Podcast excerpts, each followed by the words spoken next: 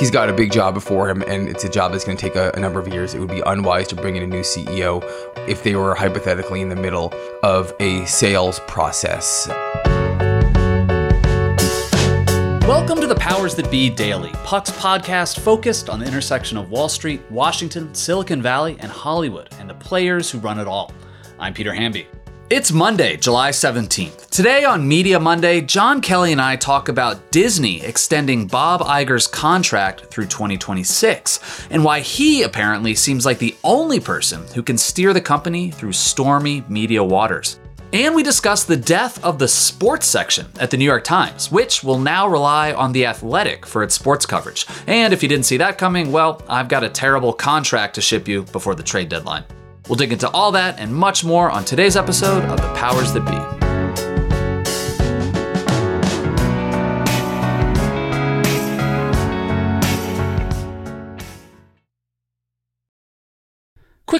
The less your business spends on operations, on multiple systems, on delivering your product or service, the more margin you have and the more money you keep.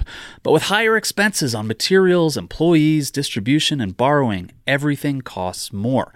So to reduce costs and headaches, smart businesses are graduating to NetSuite by Oracle. NetSuite is the number one cloud financial system, bringing accounting, financial management, inventory, HR into one platform and one source of truth. With NetSuite, you reduce IT costs because NetSuite lives in the cloud with no hardware required, accessed from anywhere. You cut the cost of maintaining multiple systems because you've got one unified business management suite. You improve efficiency by bringing all your major business processes into one platform, slashing manual tasks and errors. Over 37,000 companies have already made the move, so do the math. See how you profit with NetSuite.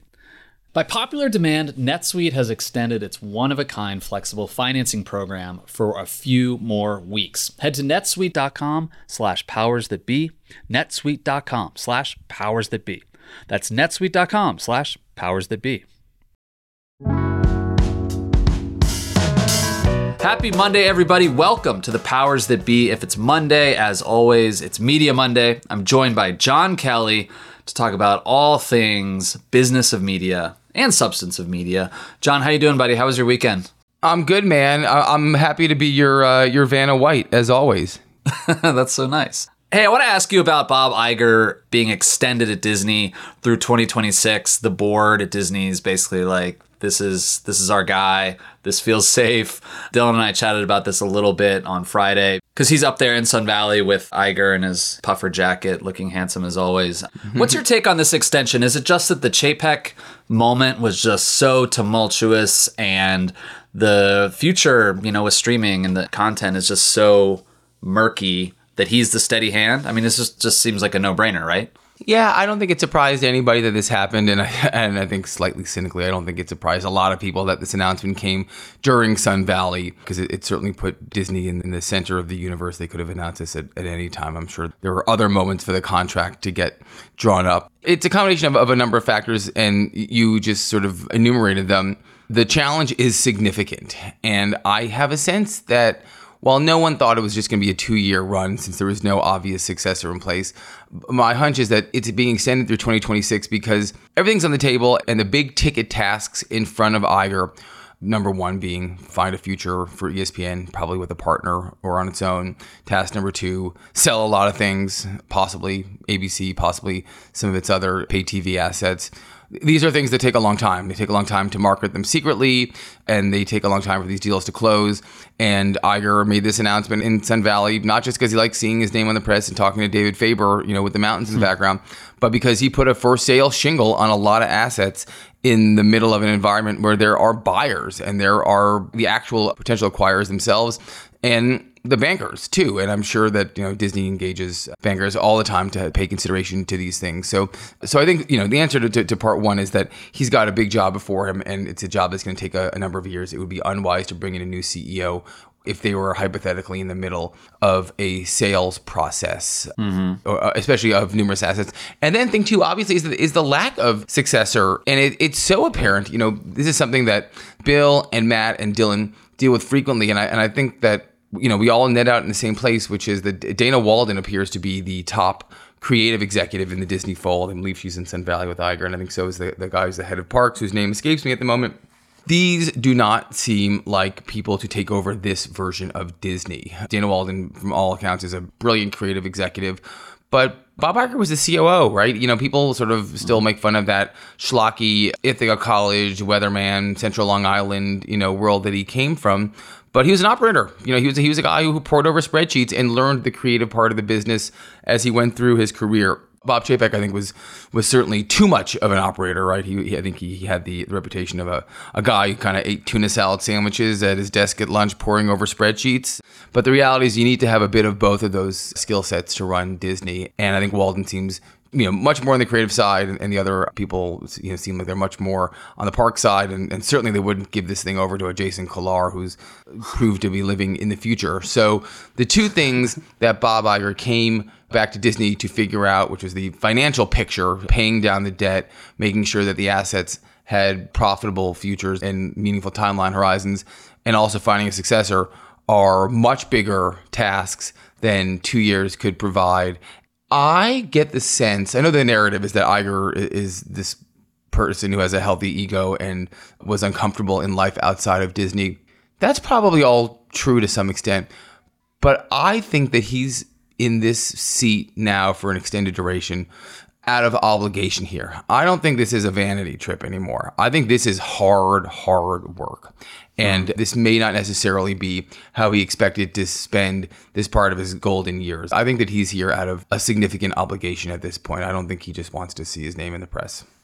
Yeah, I think one thing, one quote that jumped out at me was he he did an interview with Squawk Box, and there's a bunch of parts of that interview I want to ask you about. But he says, quote, When I came back to Disney, one of the things I discovered was that the disruptive forces that have been preying on that business for a while are greater than I thought. And like he was only gone for a few years. And he's yeah, right, right that things have shifted a lot in just a brief amount of time. The way people get content, the downward business pressures on every asset, like especially during the advertising market. I don't know. It's just like yeah. even this guy who is viewed as a business superhero is admitting that like, whoa, this is very tough. Uh, one thing he did say that I want to ask you about too is, as you mentioned, looking at selling a bunch of assets, including maybe ABC.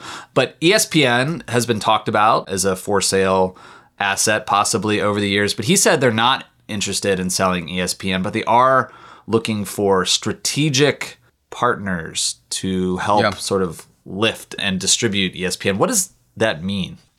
Sure. Two things before we get to the ESPN thing.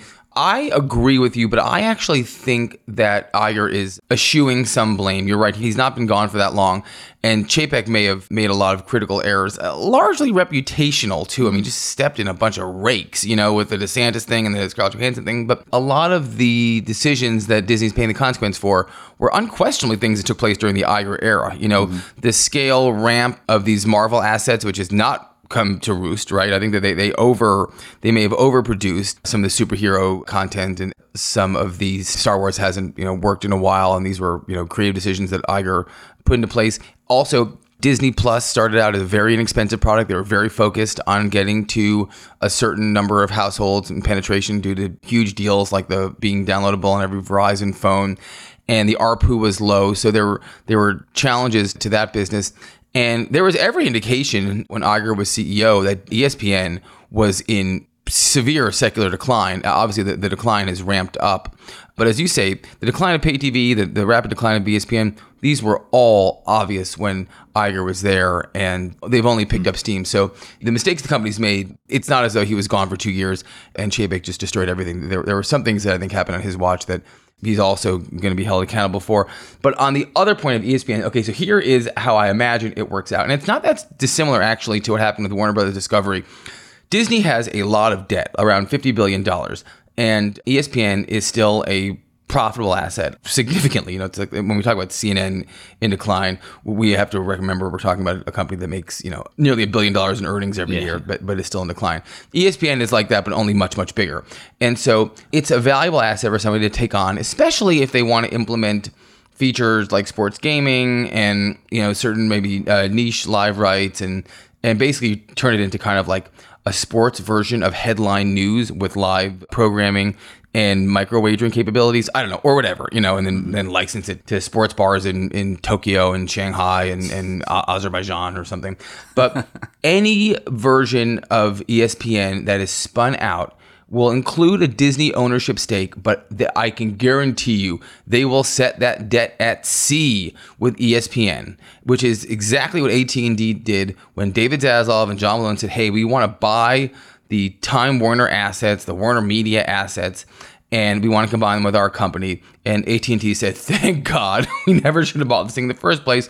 But by the way, you're taking with that tens of billions of dollars in debt to get that off of our balance sheet and ended up being a great deal for uh, AT&T. People forget that the majority of the WD stock is owned by AT&T stockholders. It's a transition that's going to you know take a long time to play out.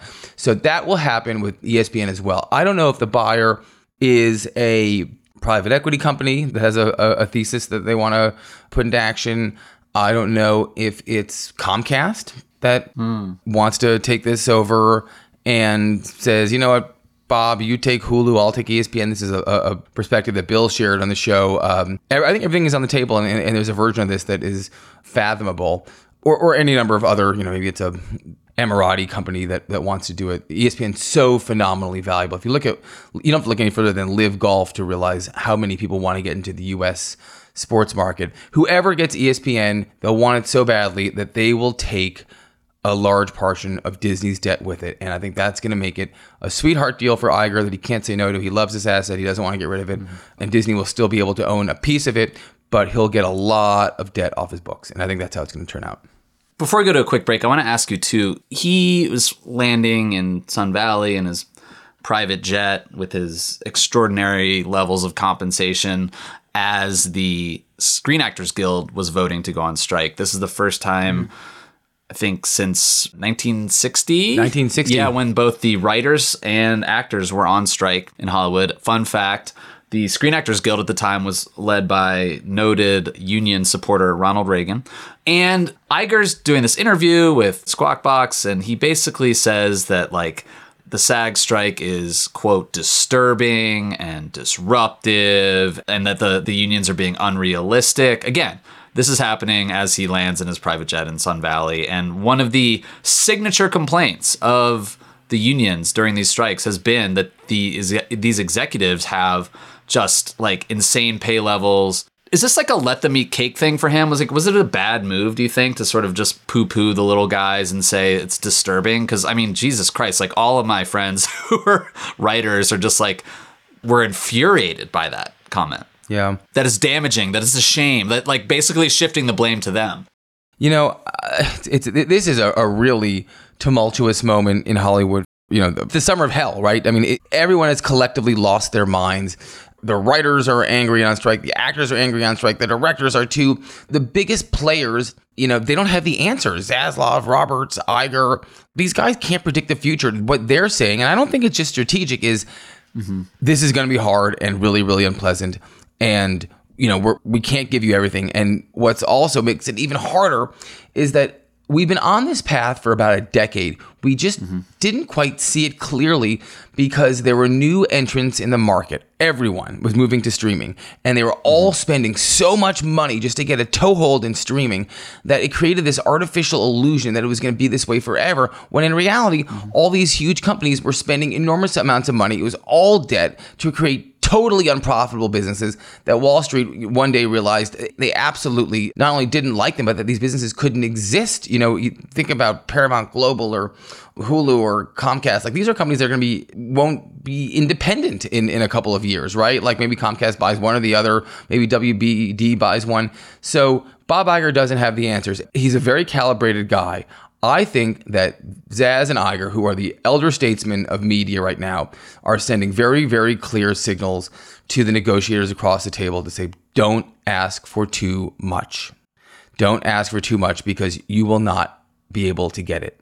It just isn't going to work. Now, you have to divorce from that that Zaz makes hundreds of millions of dollars. I don't know what Iger's renegotiated salary makes, but he's, he's they, they didn't bring him back for, you know, uh, for free meals in, in the corporate cafeteria in Burbank. Um, so there's a, there's an optical element that's hard to, to get past there, although they are stewards of, you know, companies that are worth hundreds of billions of dollars, uh, at least in, in Iger's case. But all vectors point to the fact that this is going to be a longer strike than, than anyone wants to let on because the big companies and there are fewer of them than there ever have been, they don't have the capital and the leverage to give the creative community what it wants. And that is just going to be painful. There's no other way to put it. It's just going to be absolutely atrocious and and awful. All right, Jon, I'm going to take a quick break. When we come back, I want to ask you about the New York Times ending their sports section.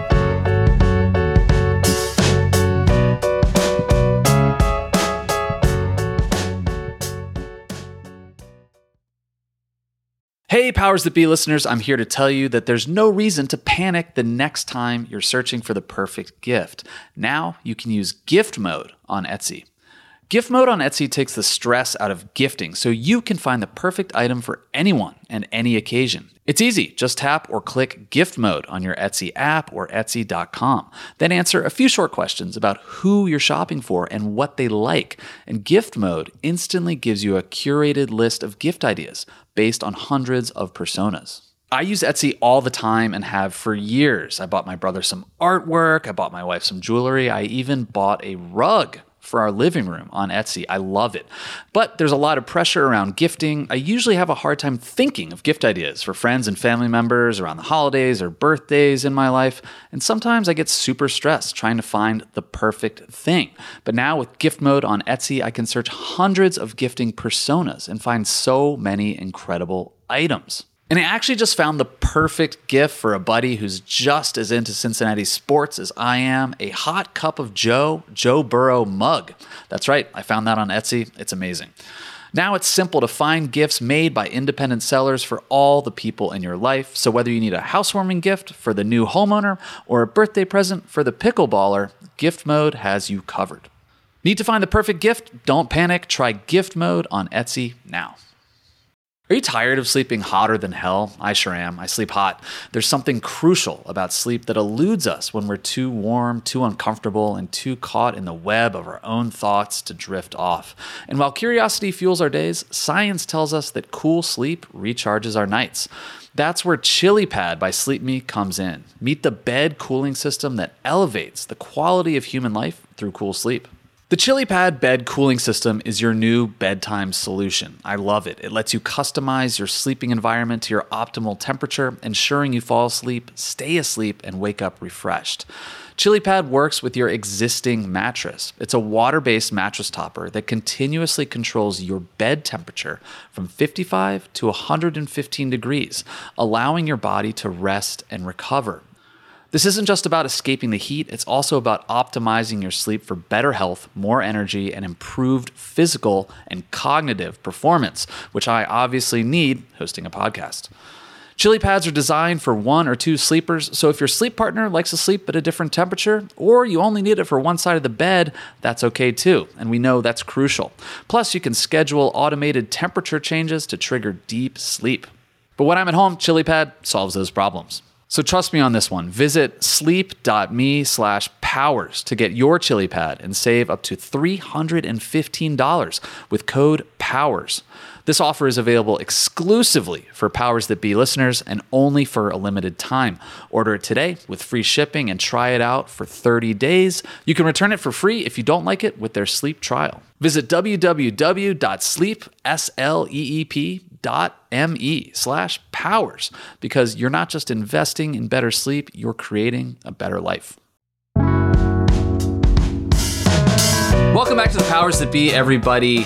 Jon, the New York Times announced late last week, uh, after some pretty public friction between the sports writers there and The Athletic, which they acquired last year, that they're ending their sports section and they're going to rely exclusively on The Athletic for their sports coverage. This news also came in tandem with the LA Times out here where I live. Mm announcing that they're going to cease publishing several elements that are just have been part of the sports section of a newspaper for as long as newspapers have really been around basically game stories, box scores, standings, and like TV times.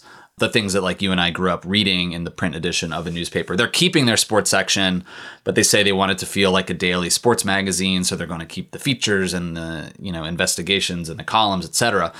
I think you and I probably agree a little bit on this stuff, putting the business challenges aside here.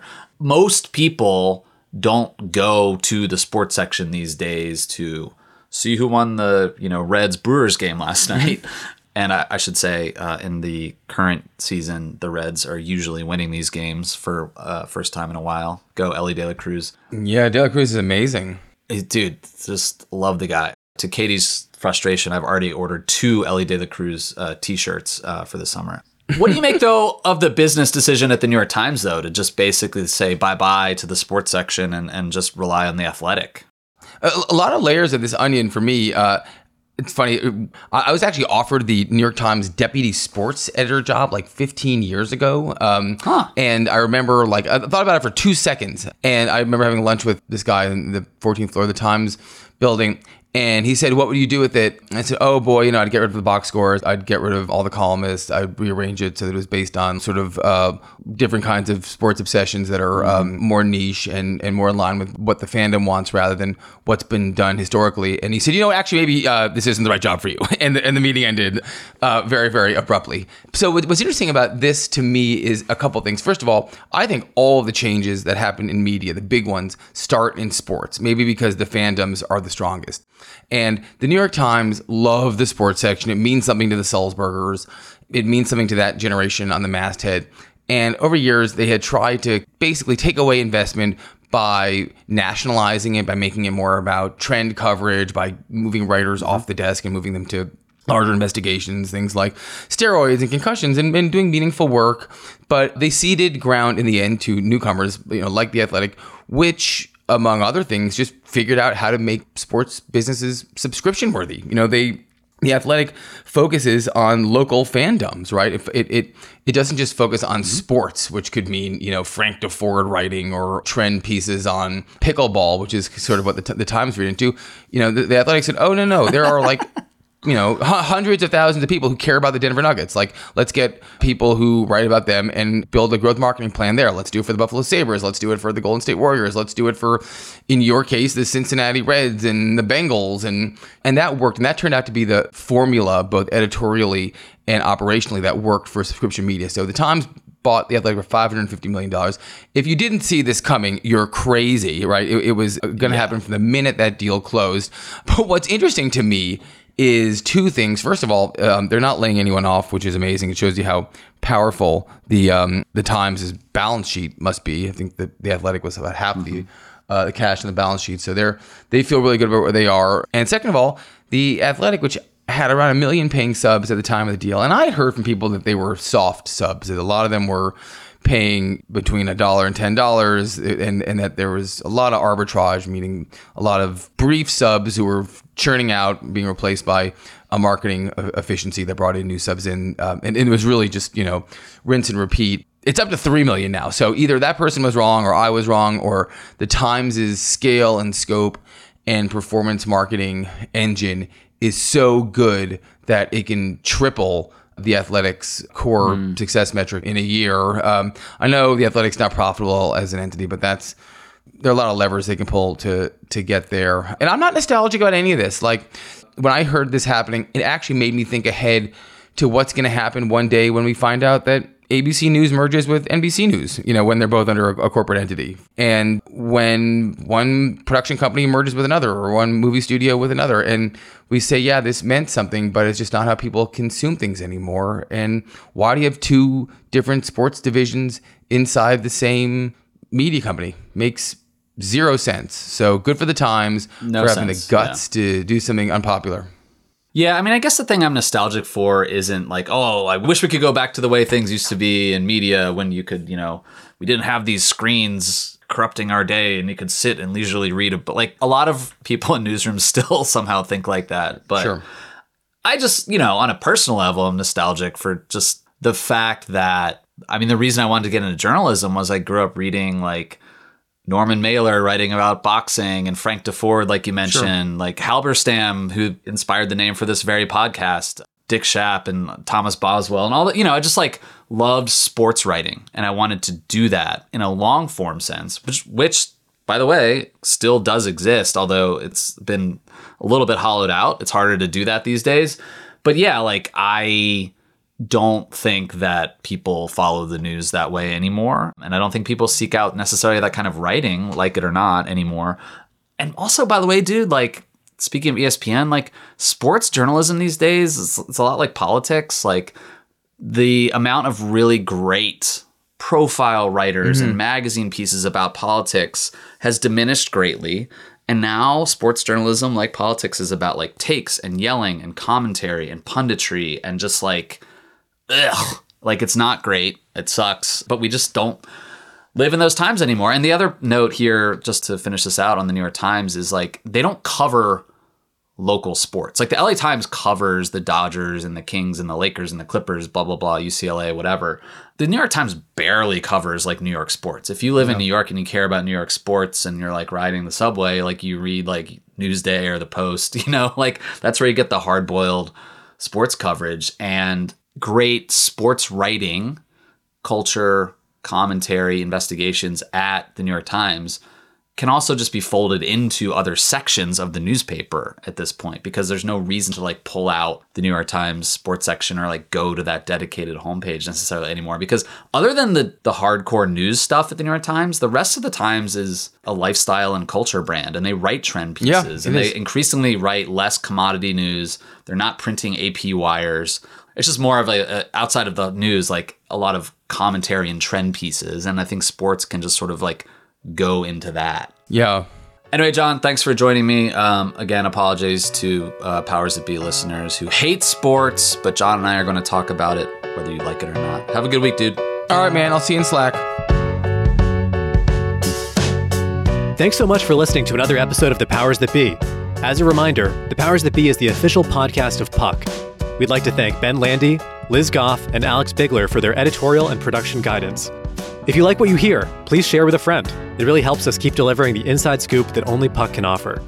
Follow us on Twitter at Puck News. I'm Ben Landy. See you tomorrow. This has been a presentation of Audacy. Please listen, rate, review, and follow all episodes wherever you get your podcasts. The Powers That Be Daily is executive produced by Jon Kelly, co founder of Puck, Bob Tabador, and Ben Landy, executive editor at Puck.